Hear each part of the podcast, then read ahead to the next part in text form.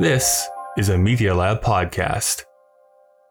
Dave, I am literally slicked with sweat right now. This is so disgusting. I, I you should put on clothes, but I also think that you shouldn't. First Yeah. off, don't body shame me. All right. I do that enough for the both of us. Oh, it's so wet. everything is so, yeah, everything is so moist around us here. Our stupid air conditioning busted. I, I think we need to call a repairman of some kind, or else I am going to die in this ship. And I don't want to do I- that. At least not not beside you. I just watched Gravity, so this is going to be great. I'm going to go out, step Mhm. outside a spaceship, and make a call. Okay, great. And this is going to work out fine. you do that? Yeah, this is going to work out fine. Excellent. Hello there. Hi, Prospector Joe. You look an awfully lot like David, but with just like a different mustache. Dave can't grow a mustache like this one, sir. I'm just going to push you out the window. On a rinky dink spaceship headed back to Earth, Kyle and Dave are stuck on board with an evil machine. This giant robot is forcing them to watch films it picks. If they don't obey, then it'll be the end of the world. Again. This is mostly Kyle's fault, but he's not going to face an apocalypse alone, especially not on this ship that seems to be held together with tape and imagination. This is Kyle and Dave versus the machine.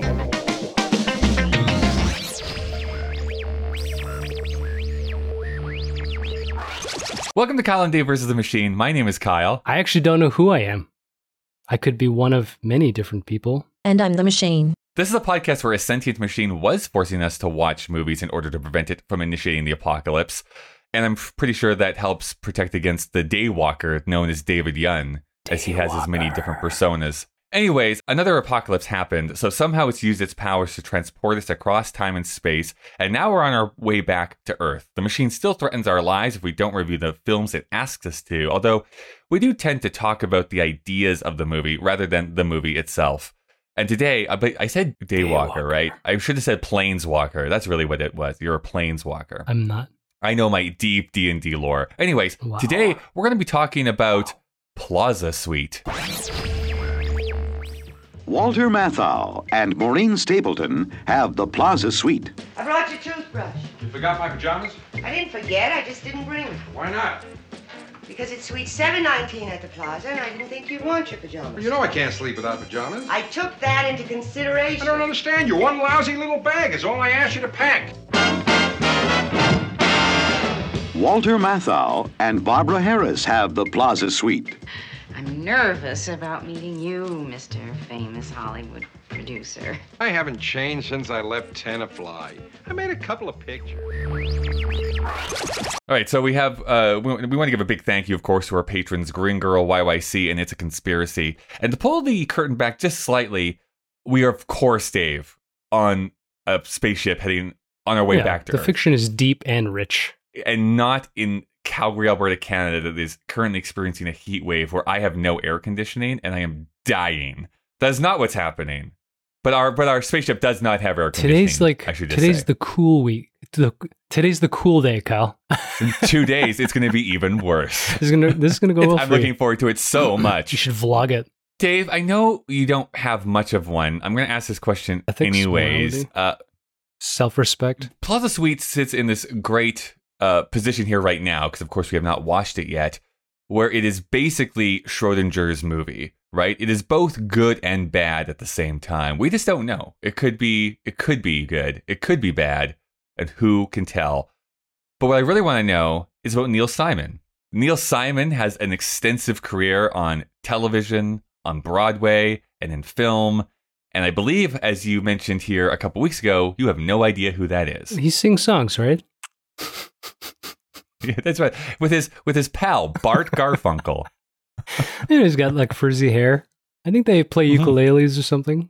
That's Neil Simon. yeah, Pretty he's sure. great. Oh, does he say stuff? This He actually has two anthropomorphic uh, chipmunks that he's friends Oh. with. Uh, I think related oh, with. But, yeah. Me and Alvin go go back. Um. So yeah, I'm, I'm guessing by that is yeah, you have no idea who Neil No. Simon is. No. Okay. I'm I have a life, Kyle. I, I do stuff. Uh, but please explain to I me how Broadway I- is important. I- yeah. Well, I, I, every every time this comes up, all I have in my head is someone shouting, "Uh, Dave was cool, smoked, and probably had sex in high school. And Kyle, you are you. So you, you know all this stuff that nobody else cares about. That's that's kind of how I think That, about that it. is definitely what I say in my mind. That's actually me, Kyle, outside your window with a little like a this megaphone. mic is sensitive. It's picking up everything. It's fascinating. If it helps, I hate both of you equally. Neil Simon. I mean, I'm not going to go through his entire CV, but I mean, Odd Couple, Barefoot in the Park, wrote the book to Sweet Charity. God, there's another big one I'm forgetting here too. Anyways, he's a Cats. big name when it comes to Broadway. He wrote Cats. uh, no, he did not. he totally did not do that.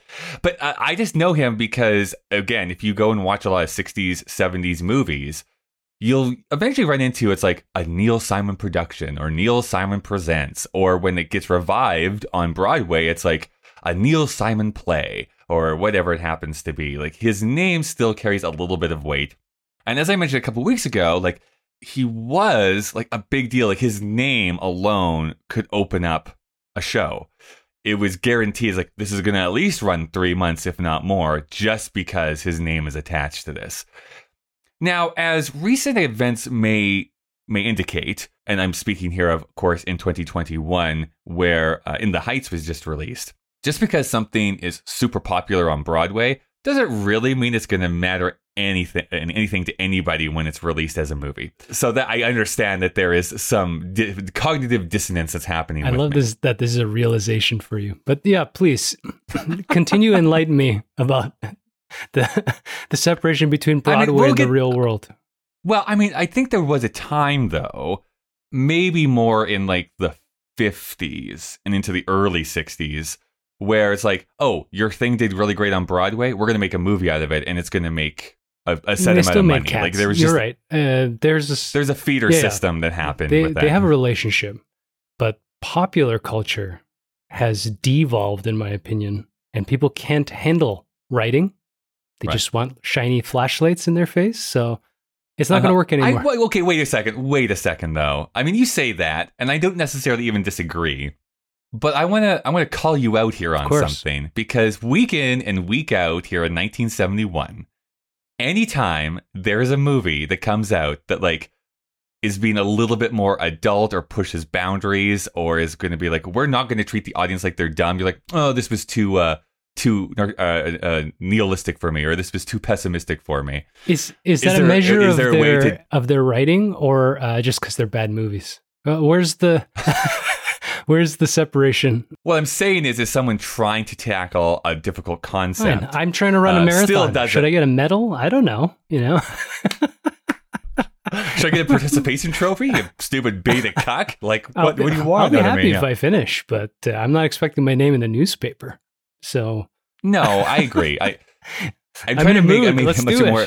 I mean, I guess I'm trying to do a much more nuanced point here, which is that, of course, like just because a Neil Simon wrote a play, or if it's me, just because uh, Stephen Sondheim wrote music and lyrics to a show, I'm not saying like, well, instantly this has to be revered or thought of as great art. At the same time, I find it sometimes frustrating, and this is such an like an ad. Am I using this term right? An ad hominem attack. I'm trying to sound Mm. fancy. Uh, that's only this might zombies, sound right? You're invoking zombies. no. It's A I'm hominis. creating a straw Sorry, man. I'm trying to I'm, yeah. I'm trying to create a straw man argument here, which is I find that oftentimes, yes, people and critics will criticize lowest common denominator stuff, mm-hmm. film, television, whatever. But then, whenever anyone tries for something more, they almost hate it more because, like, how dare you try for something? How dare you, like, try and do something alternate than what everybody else is doing? It does. It, I guess it feels like it, no one can win. And for me, I would much rather go and see a movie or watch a movie that is trying for something and fails than being like, oh God, I'm going to watch Million Dollar Duck again, or I'm going to watch this thing that's not even trying to be anything. I don't know. I don't know if that means anything to you. Well, uh, well, you know, I didn't prep for this conversation, so I can't come up with examples. But I'm I'm using basically honestly the biggest one is carnal knowledge and I think um last picture show. Again, I'm not saying that you have to like the movies, but at the very least I have to give them points. But like, well, they have a point of view. They're trying to say something out of this, and they're not being like a, an easy, even solution to this. Fine. Rather than maybe the movie we're going to talk about today. Well, not that we've seen it. I mean, uh, that would ruin the deep and rich fiction. I guess just off the cuff, again, I can't cite anything. I have the general opinion the opposite's true, where modern critics, contemporary critics, only seem to give favorable favorable ratings to uh, angry films that are cynical and uh, poignantly depressing. But uh, the other thing I was thinking about is we just rented uh, we just rented a movie on iTunes, and it struck me again how many films. Which movie was it? Uh, nobody. It, it was Right, fine. right. We could we could review that later. I you might know, maybe not specifically, but there are like 20, 50 movies released a week. You know, like indie, small features, like all kinds of International. International. Like there's a bunch. yeah. So the sheer volume of complete material, whether it's good or not, that isn't backed by a large studio. You know, that's that's an interesting thing to think about when you when you bring up this type of argument. I have an opinion, of course, on how I personally have to digest films. So, you know, last picture show. Will I acknowledge that the writers are trying to uh, have a, let's say, philosophical, sociological discussion about why America's failing? Yeah, and that part is very interesting. Do I care? No, because like uh, it's it's over. America's fucked. Let's move on. I don't really like labeling ourselves as critics. I We're don't pretty think we can be as lofty. We're pretty critical. For me, and I keep coming back to this, is that the way that I judge films, and I also acknowledge that I tend to go to the more positive side because I just like film. I have to judge a movie first on like what is it trying to do and does it accomplish it? Mm. And I can answer that question, be like, okay, it does this and it accomplishes it. And then secondarily to that, did I enjoy the experience? Because those can be two separate things. Like, I think it sets out to do this, it does it well. I just hate this movie because I just don't enjoy that type of thing. And I think that that is an interesting conversation to have. This also gets wrapped up in like, I'm like watching these movies from 1971 a movie like Carnal Knowledge, a movie like The Last Picture Show. Uh, I'm trying to think Omega of another Man. good one. Let's, let's talk about Omega. Man.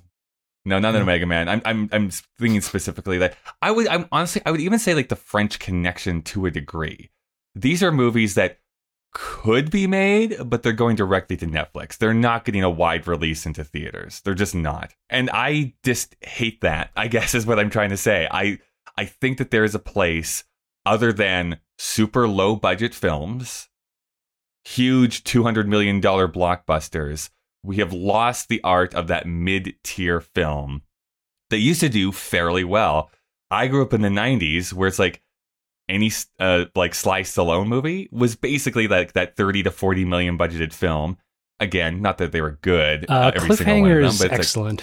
yeah, Cliffhanger is amazing. a Kyle. masterpiece. I wish that movie had ended with a cliffhanger. but even stuff like like a, Philadelphia or um, God, I'm trying to like do some deep pulls here. We weren't. Pre- we're never prepared for these conversations. Like Misery, well, those types of movies aren't really made, or they're wrapped into the Fast and Furious franchise or into a superhero well, film. what you about know what I mean? uh, Jordan Peele's films or uh, right, low budget Quiet- film. Quiet like that was like under. I think horror is a little bit different, but I think you're right. I think that's a good example. Quiet Place is probably the closest that we're getting. But outside of the horror genre, I don't see like the procedural or like the family drama or or any of those types of things. It's either like 12 Years a Slave, which you know like very strong Oscar contender, designed super way, right? depressing, or you get like Mad Max Fury Road. Love that movie, but it's like there's no middle ground. It seems like anymore.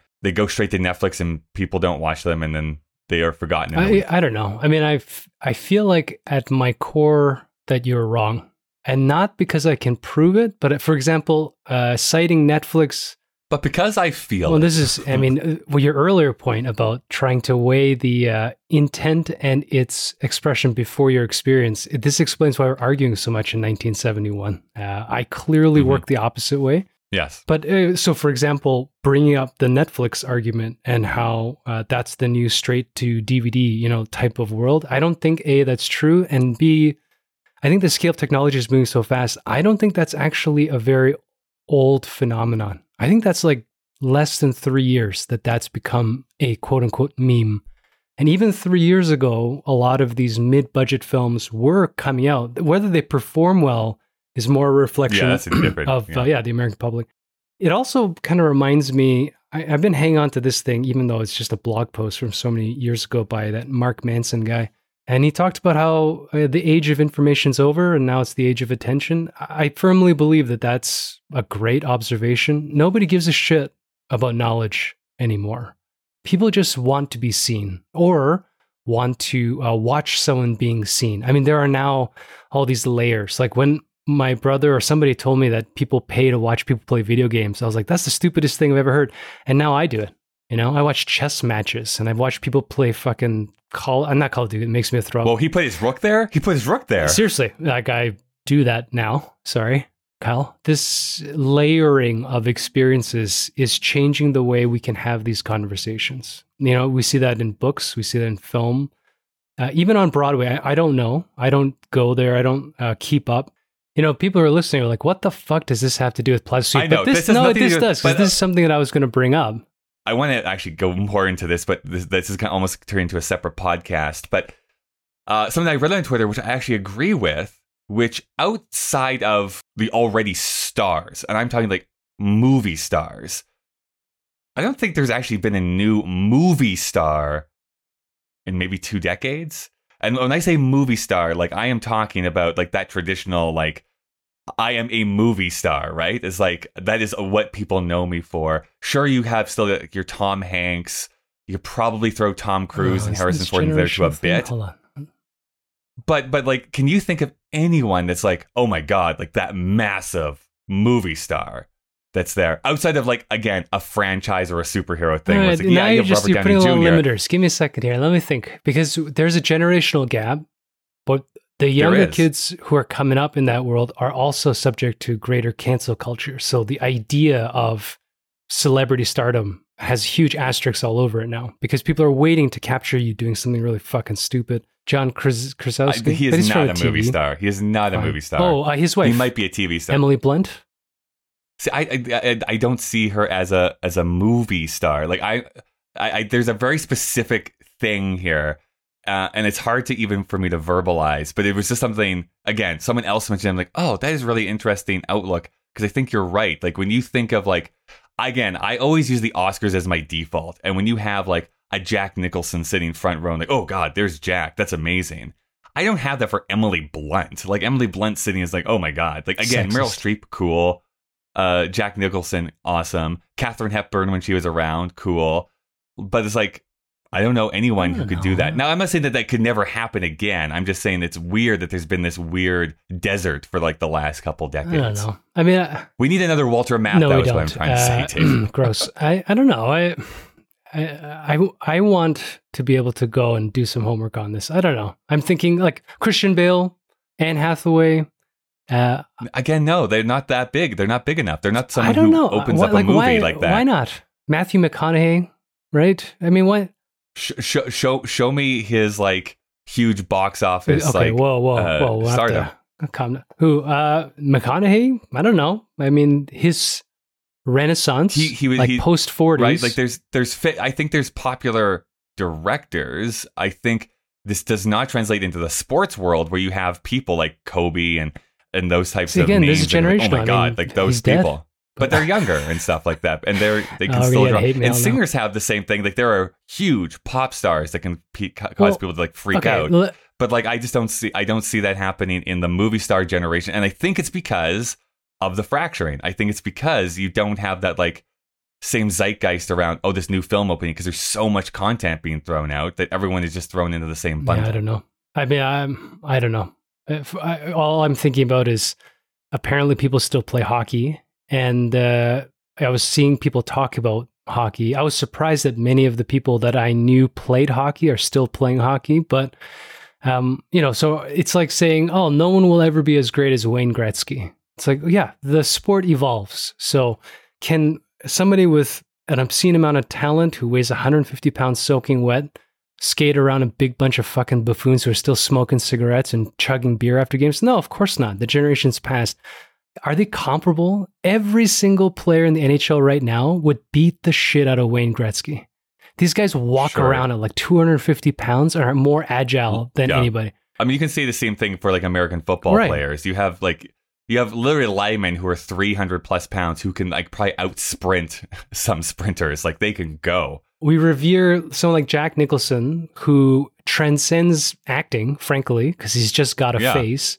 In a time when literally everybody knew each other, they all seemed to have slept together and I lived know in the same apartment. finding. Yeah.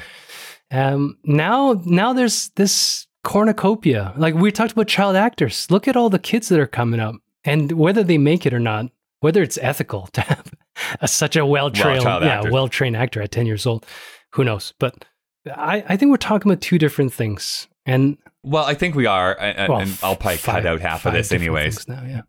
But uh, but I think I think it all is all combined. We started talking about Neil Simon, how his name could open up a thing. I think that I'm just trying to make the point that I don't think people can do that anymore. Companies and brands can. And I think that's a completely different world we now live in, where Marvel can do it. If it says Fast and the Furious, it can do it. If it says Christopher Nolan presents, it can probably do it. But it's not a like, oh, Tom Holland is opening up a movie this week, or um, I don't you know. Anne Hathaway has a new musical that's coming out. Like those don't have the same cachet that they used to have I don't know. uh, in our I think it's weird how the 70s were so insular and that like literally everyone knew everybody. To now, where it's like we have three companies now that essentially own 99% of Hollywood. And what they say goes. In a manner speaking. And I think yeah. that, and is it better, worse? I mean, I have my own opinions on that. It's just a different world that we live in. And for me, it is now brands awareness is what's important rather than like a star or star power. Like a Walter Matthau, who was the seventh highest rated box office draw in I- 1971. And this is the other problem with this conversation is that it's only in that era somebody as fucking stupid as Ma- Walter Matthau could be a superstar, right? He wouldn't make it today. no, he wouldn't. And that's So this the, is, again, and, my but point. this is the Like, thing. It's like I don't, I don't know. I mean, I guess maybe Is that good or bad? I guess is that good? Maybe I, that's I the don't- question I'm, I'm trying to make a moral judgment, but I don't think I'm trying to say that. I'm just saying it's a very different world we live in. Some, I mean, which is such a dumb thing to say, but I'm both yearning for there to be a bit of a return to the 1970s. this is the thing. You're nostalgic feeling about something w- that evolved for a reason. No, it, that it disappeared for a reason, right? yeah, Like what what are we really nostalgic for when you bring up that conversation? A in the light that you love MCU, Fast Furious, and indie films. Like you sent me the one uh, Yeah. is it the Straight Story or whatever it was? I mean, that's a fantastic movie, but that movie never gets produced, right? 40, 50 years ago. So, um I don't know, Kyle. Like, what are you really? What are you asking for here? I mean, we, we, we I I'm kind of asking, as I always want, is like a middle ground of some sort. I think you just want all. You don't want a middle ground. You want you want blockbuster. You want Iron Man, and you want Katharine Hepburn to be resurrected and transcend all of Yes, it. Yes, I do. I would I would love Katharine Hepburn to be resurrected. Come on, I think man. what I'm really asking for to kind of go back, and this is tangentially related to Plaza Suite, a movie that I probably am not going to like. I'm just going to point We- that out. There's no but- way we're getting to Plaza Suite in this episode, We should just do the episode where we never talk about the movie. especially the bad Um. This is but what we should rate for Plaza Million Dollar Suite. Duck. Fuck, I can't believe we actually talked about that movie. because we're th- we're literally 30 minutes in and we have not yet gone to talk about our movie. Uh, this is all getting cut out. no, it's but not. um, we can't. We spent too much energy on this. what I'm this is what I'm asking for is for people's mentalities to change, which I which is why I know it's never going to happen. I take a look at the uh, box office again of 1971, right? And you have the films like Carnal Knowledge, like Last Picture Show being in the top 10 grossing movies of the year. Again, never is going to happen nowadays. And I I hate bringing this up in a way because it's like I'm smart and I want smart movies to be the top of the box office, But I think what I'm really asking is there to be that blend? Yes, I want popcorn movies. I, I fell in love with Hollywood in the first place because of those types of movies.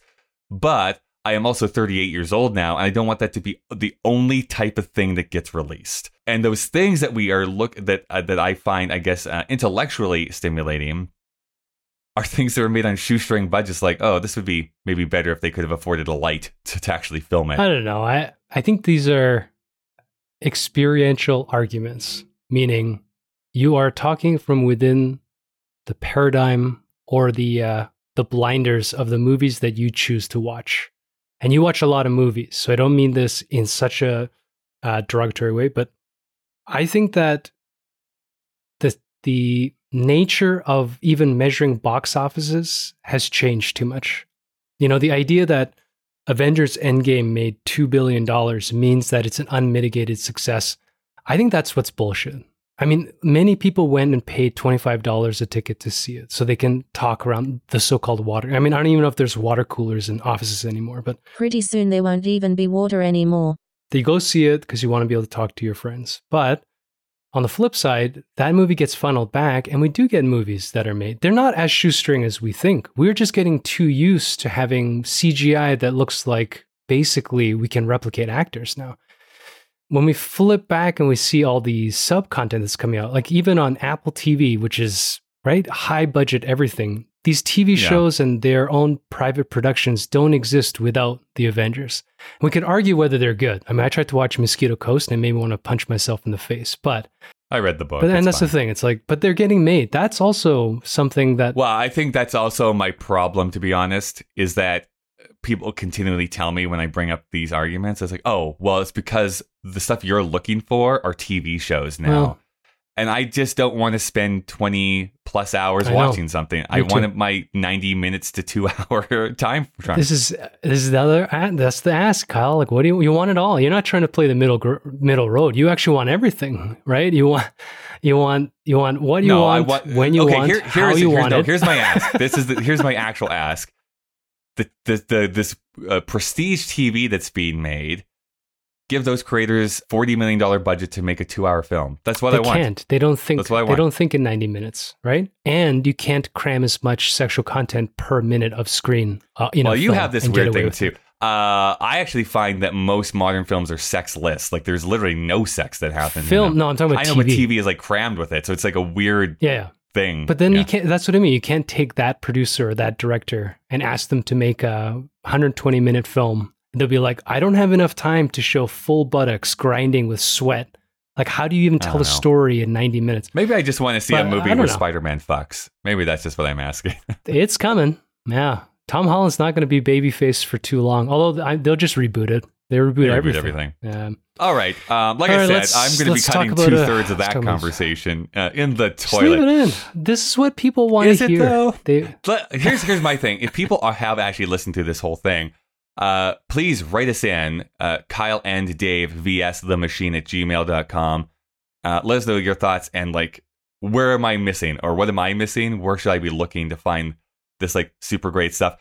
Not that I don't think great stuff is made every year, but it's like, I'm craving that mid budget film and I'm just not finding it anywhere. what about Nomadland? What about all the Oscar movies? Yes, but Nomadland is a, is is is a independent feature. And nothing wrong with that, but it But what does that word even mean anymore?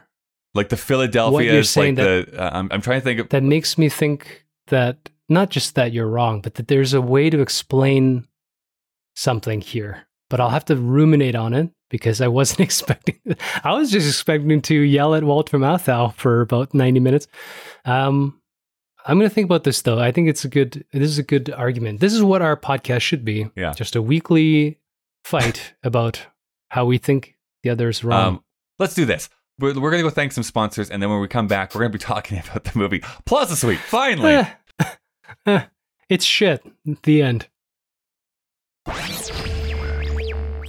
Dave, do you know what this room 237 is here on the ship? Hmm, I don't know. The door's locked.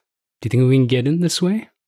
I, I've seen like what I think might be blood seeping out from underneath it. So maybe we should leave it locked.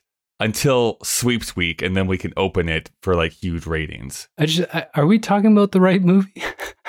are we in the wrong suite? Uh, Or what? What? What's going on? Uh, I, I don't know. Maybe What number is this? Uh, are we supposed to go to se- eight eight one s- seven seven one nine? L- listen, I'm from the 619, so Oh, no. that's all that I care about. Uh, I'm the furthest thing from that area code, by the way. I don't even should- know what it be. Yeah, noted. I'm not even sure what it is. So I should tell you that Kyle and Dave vs. the Machine is a proud member of the Alberta Podcast Network, locally grown, community supported. The Alberta Podcast Network promotes and supports Alberta made podcasts and connects their audiences with Alberta based businesses and organizations. This week, I get to talk to you about ATB. Specifically, I'd like to talk to you a little bit about ATB Cares. This is something where you can donate to your favorite charities through ATB Cares uh, which is this platform that allows you to donate and have your donation matched by ATB to further your impact. So here's the thing with ATB Cares, giving is easy. Donate through ATB Cares, and ATB will match 20% of every dollar donated to an eligible Albertan charity, maximizing the impact of your donation. Visit atbcares.com to choose your cause and donate today. What's your cause, Dave? Well, I'm going to tell you because I have to read this piece right here. What does this say? Hold on. Start with each. Okay. It is in binary, so it's a little bit harder to read this week. 10001 You filthy man. with Pod Power. Our sponsors are making it possible for us to amplify the voices of Albertans and Alberta podcasters. This episode, Edmonton Community Foundation is helping us give a Pod Power shout out to duh, duh, duh, duh, Your Forest. Your Forest is a pod. My forest? Uh, oh, no, no, Your, your forest. forest. Uh, one word. Oh, like share. Your Forest. Is that, yeah? Your forest. Yeah, it's Your great. Forest great is- podcast. Your Forest is a podcast about the natural world. Hear stories about the environment, renewable resources, conservation, forestry, hunting, fishing, and more. This is a podcast for those who cannot live without the joys and wonders of all wild things. Find Your Forest wherever you get your podcasts or at yourforestpodcast.com. That's your, Y O U R, no apostrophe, no E, forestpodcast.com. Are those two twin girls at the end of the hallway? I told you not to, I don't even, I think we're in the wrong hotel. All right, Dave. I have a feeling that we fought more in the first half of this podcast than we're going to fight here in the second half of the podcast. Although I know straight up that I probably am still going to rate this movie higher than you are. Uh, tell me your thoughts. Hi. Tell me your thoughts on Plaza Suite. Well, it's shit. I, I, so I'm just now thinking about what we were just arguing about for so long. So, in light of what we're talking about, here is a film that should have remained a play, would have fun- must have, and would have functioned better as a play. Here's a movie that, if you wanted the conceit of using an actor to play di- three different roles, why are you not letting the wim- one, the female lead do that? Which It's- happened it's in the play, by the joke. way. That is what happened in the play. I mean, must. That's how this thing's designed, uh, and it's jarring. And the third part is, uh, and this is why this movie could never exist today, because because of so-called cancel culture. Each of these characters is an asshole, but they all get what they want. You know what is what is Uh, this movie I think really there's one about? exception, but sure, yes. Okay, we'll talk about it. But as a whole, as a project, as an experience, if anyone is still listening, skip this fucking thing. It's awful. There are some great performances, and not none of them are from Walter Matthau. I also agree, Uh, I yeah. mean, he's he's okay in the third act. I don't know because he plays an asshole father, and he gets beat up a little bit. So you're like, okay, I'm into this now. Someone punch him in the face. Dave understands what it's like to have a face people want to punch. The women in this are great. The female leads, uh, so-called co-stars. I don't know. They probably didn't even get title. I don't remember if they even got title credit. They came and bowed at the end, Dave. Of course they did. yeah, it's one of those films, like you talked about, these indie intellectual films. I left the so called couch theater wondering why this even exists. And this is a generational problem. Yeah. We talked about this with Car- uh, Carnal Knowledge. I think the role of what a man was supposed to present as, act as, you know, how a woman is ought to be. Uh, these roles have changed the definition so much that it's hard to watch this. I can't understand any of it. Um, not that we record these episodes out of order. Um, so I can't actually remember if I have said this or am about to say it in a future episode. but I do need to acknowledge the fact that I am such an easy person to suspend his disbelief. Like basically, the opening note of a movie can happen. Like, okay, that's a, the world I'm in. You're in. I, I don't know. Like, I just I think my superpower is honestly is somehow my brain tricks itself into being like, oh, it's 1971. Boom, I can just be in that year.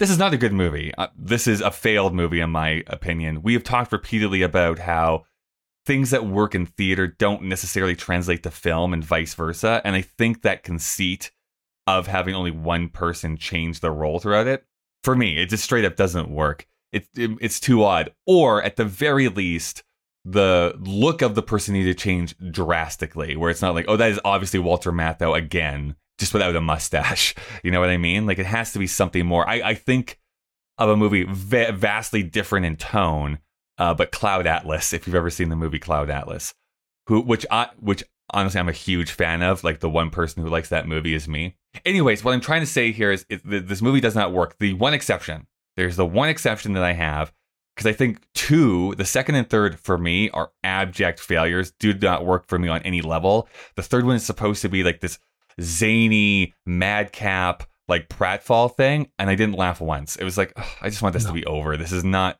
This is more annoying than it is interesting. F- frustrating. It's yeah. frustrating. I loved the first one though. I actually really enjoyed the opening, and I was like, "Oh, is this what the entire movie is?" I thought they changed or something because I could read up a bit on the play. Oh, I kind of want that movie. I want to see like, and Yeah. They don't have to stay in the same Plaza Suite. They could go different places, but like, I want to see an exploration of that relationship more, rather than breaking that up into these other two things that I could not care less about. That uh, opening number uh, is excellent. The writing is sharp. Uh, the acting, and it's because the fe- I Mar- Maureen Stapleton, she is phenomenal. Oh, I love her. she's incredible. Yeah.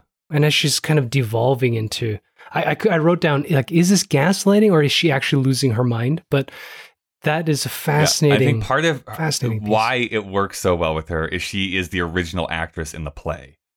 Uh, Ah, so so she knew what she she knew what she was doing. She was in all three acts. The way that she is able to blend comedy with like suffering, Frustration, and frustration, and like anger, all of that yeah. builds. That thing is so good. And then it was just like, I want this movie to be over so badly right now. It's- It's so bad after that. There's like, I don't like it's not even well. I, I'm I'm actually struggling to see like, did this actually work even as a play, or did people just come because of the Neil Simon name attached to it? Because I don't even see how it would work as a play. To be honest with you, The so the first act is great. Uh, I agree with you. I, I was watching it and I was like, you know what?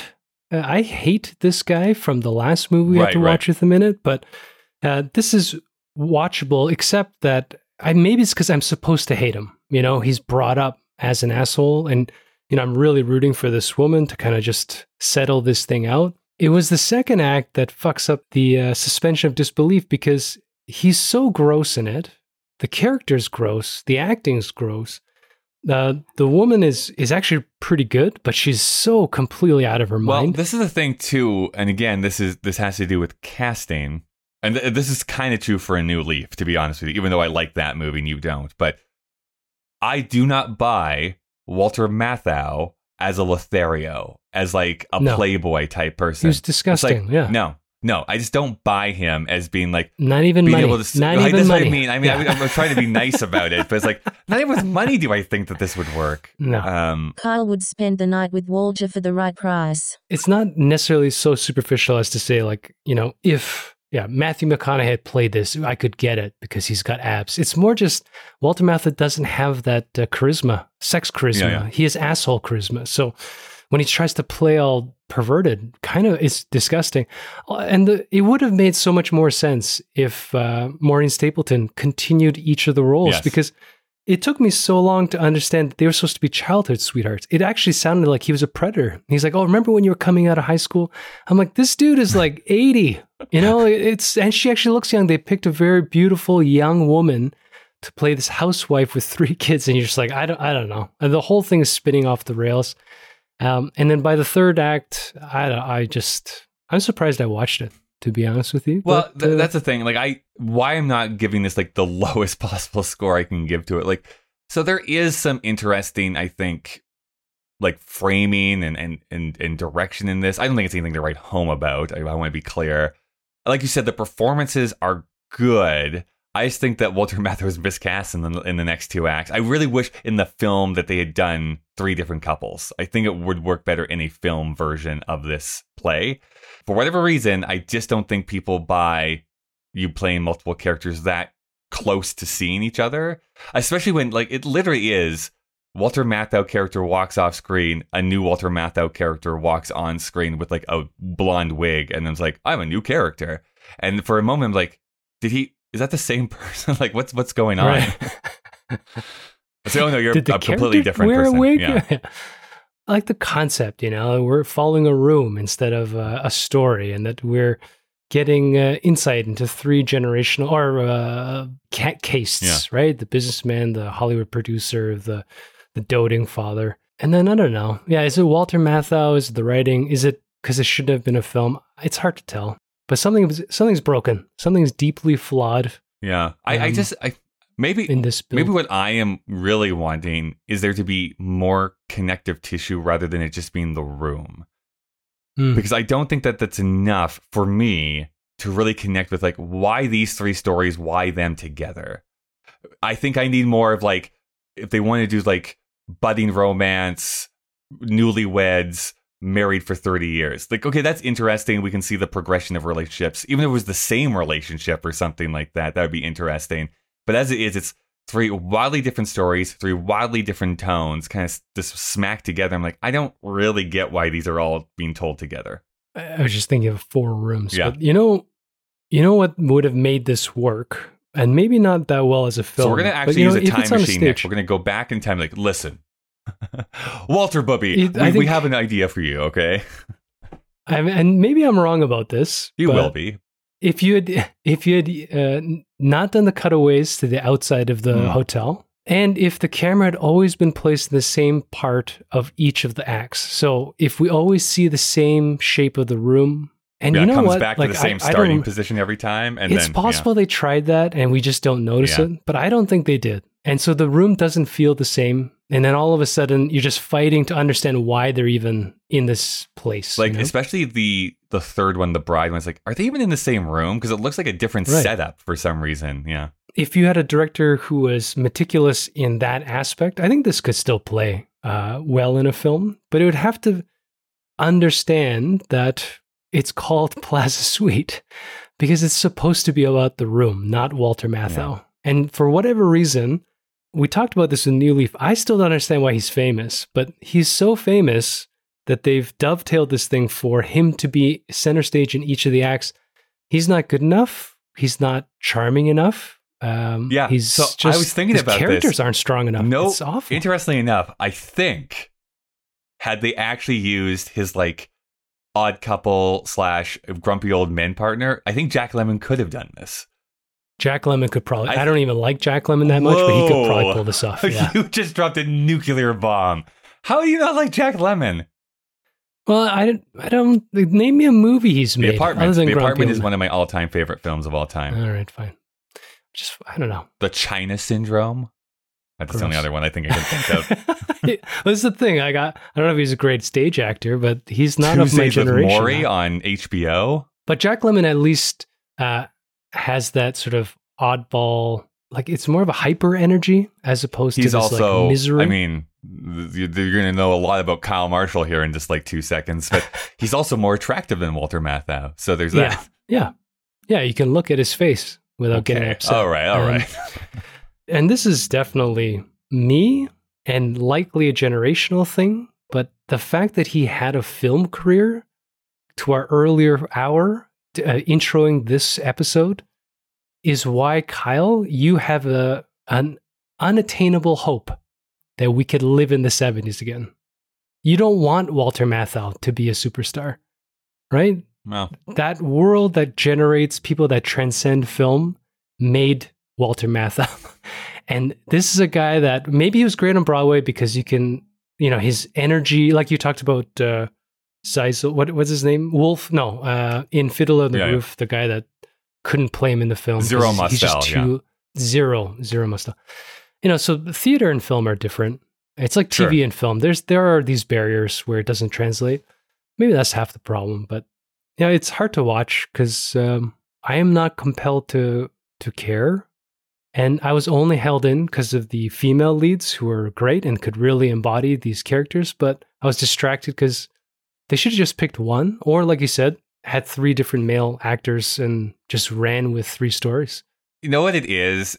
It's, sort of like an involvement of that old Seinfeld joke talking about something that none of the young people care about anymore, Seinfeld. But there's like that moment where Jerry, Friends just had a reunion and people give a shit about that. well, they do because it was on Netflix and people rewatch it constantly. So 20 somethings Yeah. know what it is. But it literally go back and watch Seinfeld and every, every plot point could be like, if you had a cell phone, this would not have been an episode because you would just called. It's Anyways, like every movie in the '90s, every action film. there's the old joke where uh, Jerry's dentist converts to being Jewish, and he's like, "Does it offend you that he's Jewish?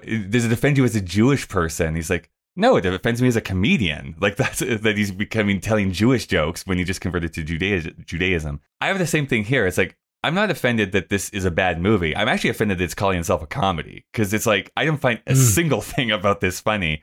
Yes, Maureen Stapleton is able to bring some light comedic moments, but like the idea that if you look at the poster of this, it's like this is a madcap farce, and everyone's going to be like chuck chuck chuckling the entire time. Like they're not because it's not funny, and it, I don't understand how this would even work as a comedy, and it frustrates me because it's like just say that you're a drama then, like just say that.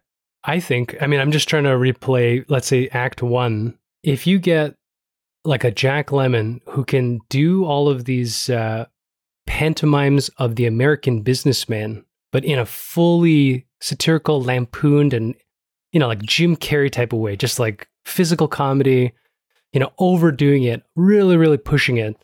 Uh, that could also be hilarious Yeah. because the whole point is that you're supposed to see this guy who just thinks he's above, you know, reproach. But with Walter Matthau, I don't know. He's almost deadpans. It's awful. Yeah. Like it's hard to watch him because he's just so angry. He looks like a miserable person. He he never looks like he's actually having fun being in a film. No, is- that is true. No, and so it's hard to have fun with him. By the way, uh, Some Like It Hot. Some Like It Hot is another Jack Lemmon movie, which is great. Is that Jack Lemmon? And Oh, Tony Curtis. He was much younger Yeah. than. Maybe they just need like Dana Carvey from Master of Disguise. That's that's the movie they should have made. They need yeah, Jim Carrey could pull Turtle this off. Man. Uh, all right, Right. so here's some backstory if you care. Plaza Suite was released on May 12th, 1971. It's rated 6.5 on IMDb. Oh, it's high. It's not. So Anything high. underneath a 7 means people hate it on IMDb. You say that a lot. Because they like, rate if super we divide high. that by three, Yeah. I know, but if we sorry, if we divide that by two to get out of a scale of five, that means the average rating three, floats above yeah, a know. three. Oh, come on. My rating is under a 3. I just want to point that out. Um, Sw- Not available on Spoiler. Metacritic. Rotten Tomatoes, 63% from eight critics. 50. Still high. Well, it's only eight. Like, like no one has watched this movie except for us in like the last 40 years. uh, it's 56% from 500 users. Still high. Only available on DVD. No, no Blu-ray release, Dave. No What? Blu-ray release. We- I need to know. What, that's what have made it. We needed this remastered. That's what. I need a that's what making of featurette of Plaza Suite from 1971. It's just Walter Matthau's smoking cigarettes, telling you to go fuck yourself. uh, you can buy or rent it on iTunes. You can rent it on YouTube, and in Canada, there is no place to like stream it. I don't know what the budget was. I couldn't find information on that. It did make four million dollars, which is twenty six million dollars with inflation. Rentals. I sent you a highlighted I. I guess you did, but that's what they used to call box office was rentals. Its plot description is three vignettes, each set in room seven one nine of New York's Plaza Hotel, make up this comedy. Is it maybe supposed to be a play, play on words? Maybe. Uh, it stars Walter Matthau as Roy Hubley, Jesse Kiplinger and Sam Nash, Maureen Stapleton as Carrie Nash, Lee Grant as Norma Hubley, and Barbara Harris as Muriel Tate. Anything you want to say about any of those actors? We've talked about Walter Matthau ad nauseum. The only thing I dug up, I mean, um, Maureen Stapleton's fascinating because Oh. of her Broadway yes, background. and we have heard her already this year. She was the voice of the mother in Summer of 42. Isn't that Oh, interesting? So we didn't see her, but we heard her yell at her son as he ran away. The only thing that I thought was interesting is Lee Grant getting blacklisted for being a communist, which I think is fascinating. Yes. Did you know Uh, that? I think I read that, but I don't years. know too much about that. But this is her coming back after the blacklist. It must be. That's yeah. right. So like she was about to make it, but she was married to I can't remember his name, who was blacklisted. uh, We were talking about how the FBI runs Yeah. Hollywood. Her husband at the time. It doesn't matter. I didn't really look into it too much because uh, I was flipping on my phone about two hours before we recorded this. Um, at the park where I clearly Mhm. have exposed myself to the Delta Well, don't, whoa, whoa, don't expose yourself in the park, Dave. That is a way to go to well, jail. I wouldn't be the only one. I was at Stanley Park here in Calgary, and uh, I would definitely not have been the only one exposing myself. Yikes. I'll just quip again. This movie should never have been made, and uh, don't Right. watch it. Um, this is like the least amount of information that the machine has ever spit out about a movie. Did you really want to read more? Let me just read it here. This was written by Neil Simon, adapted from his own play, directed by Arthur Hiller. So Neil Simon, as we've discussed, was kind of this huge deal on Broadway. Uh, we even talked a little bit more about him during the Mike Nichols Carnal Knowledge episode. But he started his career in television, most notably for Your Show of Shows. Do, do you know that show at all, Dave? no, it wasn't my show. It wasn't your show. It is one of those shows, uh, kind of like in more recent years, how a lot of people consider actually talking about Dana Carvey again, weirdly enough, how the Dana Carvey show weirdly spawned like seven huge careers out of it because that's where Stephen Colbert, Steve Carell, Oh, Louis I know that. C.K. and like a bunch of other people started as writers on that show. Your Show of Shows was hosted by Sid Caesar, uh, which was who was huge in comedy for many many years. But the writing team was uh, Neil Simon, Mel Brooks, and Carl Reiner uh, Oh, before wow. they hit big. Uh, in fact, Carl Reiner would use his time on that show to create the Dick Van Dyke Show, which was literally about Oh a my comedy God. writing room, but it was about Sid Caesar. Like that is what that show is about. uh, can I just bring up again, like from our first hour? This is exactly why this generation can never exist again. Yeah. You will not. You will not get. You will not get three uh, generational comedic minds sitting in a room. Oh, um, I don't know if that's true. Actually, I mean, you know, like you brought up, Maybe I think I think it's going to happen again. Like I, I find like the pendulum swings back and forth, but it's like Carl Reiner, Mel waiting. Brooks, Sid Caesar, and Mike, or sorry, and Neil Simon. Maybe those are not really household names anymore. But if you look at the the influence all four of those men have had, is like it's bonkers that they were all sitting in a writer's room for this one TV show. So after his TV work, he begins writing for the stage. Most notably was Barefoot in the Park and The Odd Couple, both directed by Mike Nichols, both which made make Mike Nichols a Tony Award, and both which were made into films, but were not directed by Mike Nichols. Uh, he holds the record for the most amount of shows running simultaneously on Broadway with four. So he made a lot of money that, that year. Let me tell you that. He would write plays, uh, books for a few musicals. Uh, one most notably was Sweet Charity. Do you remember Sweet Charity, Dave? no. Well, Sweet Charity was the musical that was based on Nights of Cabiria, which we talked about on this show. Right. uh, this show or the yeah, that was This the show. show. Uh, anyway, so big deal. Seems so long ago. I know. Huh? Back back six months ago. We need to. Yeah, we need to get back to the uh, top 100 list. just saying. Maybe we'll get to Just watch saying. Seven Samurai at some point, Dave. Uh, anyway, he's this big deal. Plaza Suite was another Nichols collaboration on Broadway. So this play was their, I think, third or fourth collaboration. Nichols would actually win his third Best Director Tony for this show. Simon, I will say, Neil Simon is notorious for any like filmed adaptation of his work of being like super like you do not change a single word that I have written, which is why he had such a bad time working with Elaine May the next year in 1972 with The Heartbreak Kid. So a play that he wrote, she adapts it but changes a bunch of stuff. I think for the better. But uh so anyways, it's interesting that he worked with both Nichols and May in kind of different capacities. And one was like this fruitful relationship and one was a very contentious relationship. Uh in the show, as we said, it's two it's the same two actors who play the three different roles. In the play, the young uh, whatever they called it, the clerk or the guy who handles the bags. What is that guy called? Bag handler? Uh, bellhop. Bellhop. Bellhop. It was Yeah. played by Bob Balaban in the play, which is fun. Do you not Hmm, know who Bob nothing. Balaban is? He's in literally every Wes Anderson movie. He's a short little bald guy with a beard usually. No, racist. Okay. Arthur Hiller was brought on to be the director. The 70s were probably his most fruitful or his biggest heyday. The films of note, I would say, up until 1971, this is Kyle projecting here a little bit, would have been the two films he made the year before in 1970. The first was the original Out of Towners, which starred Jack Lemmon, uh, and not the revival that had uh, Goldie Hawn and Steve Martin in it. And then Love Story, which he received a Best Director nomination for. Love Story, by the way, is the movie with the tagline Being in love means never having to say you're sorry, which I'm sure, Dave, you would agree with me is supreme bullshit. Being being in love means that you have said sorry Many- earnestly many many many times. um, and then I, uh, this is again me uh, writing this in. The movie was released to general apathy and negative reviews. I'm just looking at uh, you know who what name uh, it's on Wikipedia. Peter Sellers could have made this oh, movie. yeah, Peter Sellers fucking would have incredible. actually made this like probably a whole lot better. Yeah. Anyways, Matthau's like the poor, not even the poor man's Peter Sellers. Just, just he's just an, another person. I don't think there's anything like deeply resonant with this movie or anything like socio-political that we really need to get into in this movie. But I don't. Is there any final words you want to say about Plaza Hmm. Suite? Yeah, I, I actually liked all uh, the female actresses. I think from um, finger pointing thing, which we bring up every movie in the 70s, it's clear the male chauvinism. It's clear this inside uh, inner circle thing that Walter Matthau gets Yeah. title and lead, and then a character that, you know, uh, what is it? Neil Simon should have known better. Why isn't he jumping in here and saying, my play was meant for two actors to Yeah. express three different stories? But you know what? They're just women, right? Like that's that's the te- that's the sense you get from this.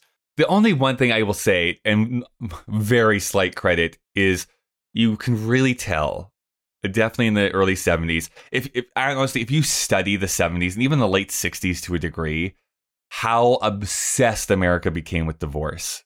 Like, obsessed. There's actually a movie with like Dick Van Dyke about him having a divorce, and there's Kramer versus Kramer, and there's a bunch of different movies that like are all about divorce and the effects of divorce and like what does this mean for the family and like they were freaking out because as women were getting more and more autonomy over their bodies and their lives uh, yes divorce rates were rising in, in the 70s so it, it, you can feel like that preoccupation almost with that in the first one the philandering in the middle All philandering and all. No, not the third one. I guess third one, not the really. the third one is so reductive of the daughter, and that Yeah. was the worst part. the fact that she doesn't after say all of that- anything is like the No lines, and it turns out what was she worried about? Like, well the guy just has to come in and be like hey stop being a get the fuck Yeah, out. that's basically it's like stop being a suck bitch, and like then leaves, and that's ba- that's basically Awful. what he says. And then it's like, oh, I love him, and then she comes out and they have the wedding. But, awful, awful. Don't watch this movie. yeah, it's bad. One. We're done here. Here's what the critic said. I'm just gonna wrap this up. The, Yeah, the machine has told us we have to we have to go. Yeah, someone's playing the music. Let's go. Let's go. Neither Roger Ebert or Pauline Kael, have a review for this movie. Of course not. They have self-respect. Uh, the only thing I could th- find is on the Ebert website. It's not even written by Roger Ebert. Is the um, obituary for Arthur Hiller. oh, sorry. I just And it says Plaza Suite was an adaptation of the Neil Simon stage comedy that was already a bit stodgy and dated, even though it was only three years old. The other review, I went back to Rotten Tomatoes. Oh, that was it. That was it. No, that was great. Yeah, good. The the other one was from Rotten Tomatoes. I went there. I went to the eight critics, two of which you can actually read the reviews that that were left. Oh.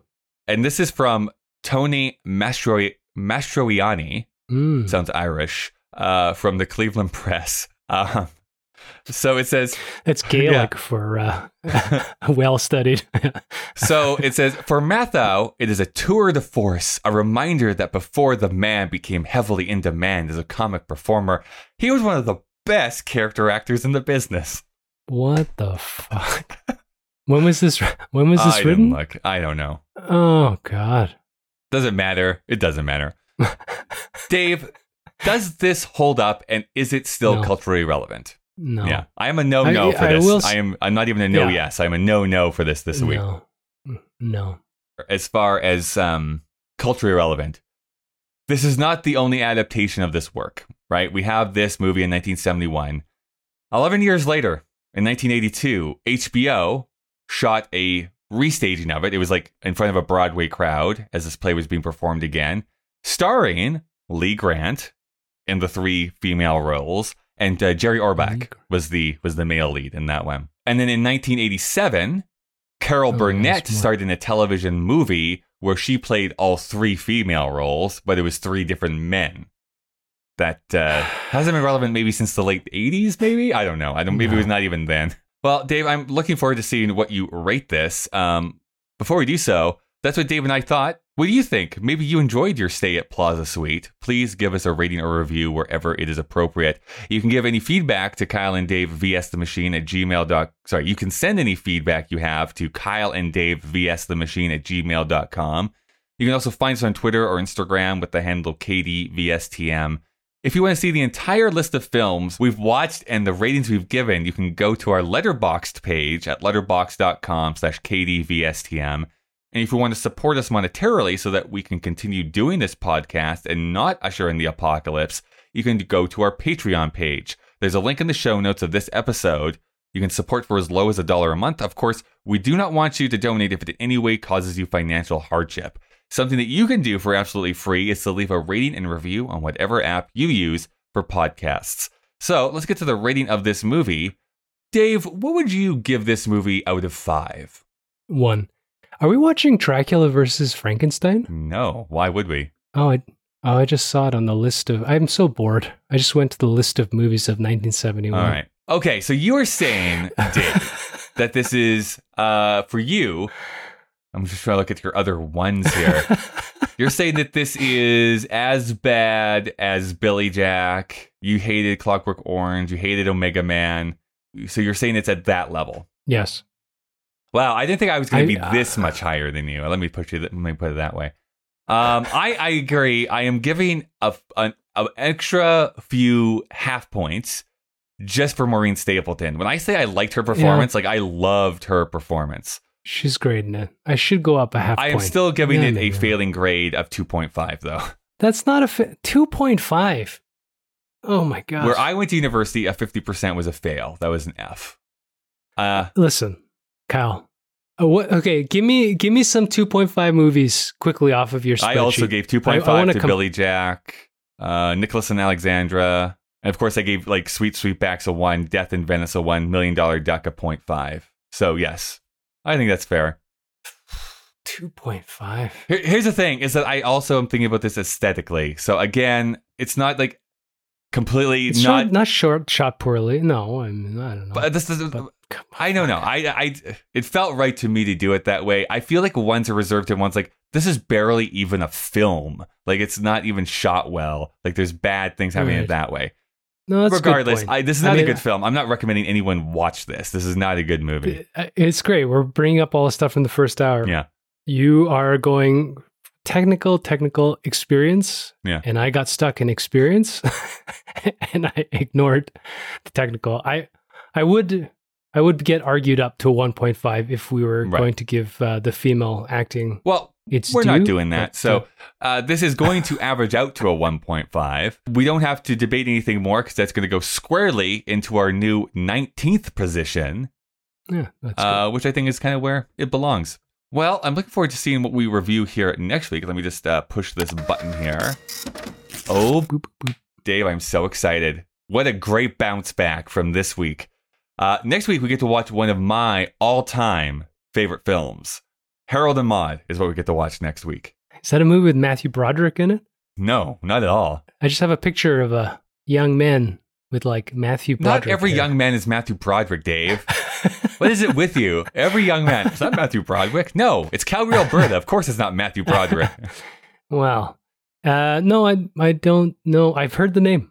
I know that there's a movie called Harold and Maude, and that is the limit of my understanding Great. of said film. Yeah. Well, all right. Well, I look forward to talking about. Can't be worse than this. Oh Yeah. no, it is far and away better than this movie. All right, I uh, I'm looking forward to that. I am sweating balls here, Dave. I I can see that. So- We talked about it. You should put on some clothes. It's disgusting. all right, maybe I can maybe I can just go and get like go outside this ledge and get rained on or something like that. If you go out the door, it's zero. Oh, You know, a- absolute zero, but it'll probably cool you off. You know what I would rate Walter Matthau's kissing ability? Absolute zero. In Kelvin or Fahrenheit?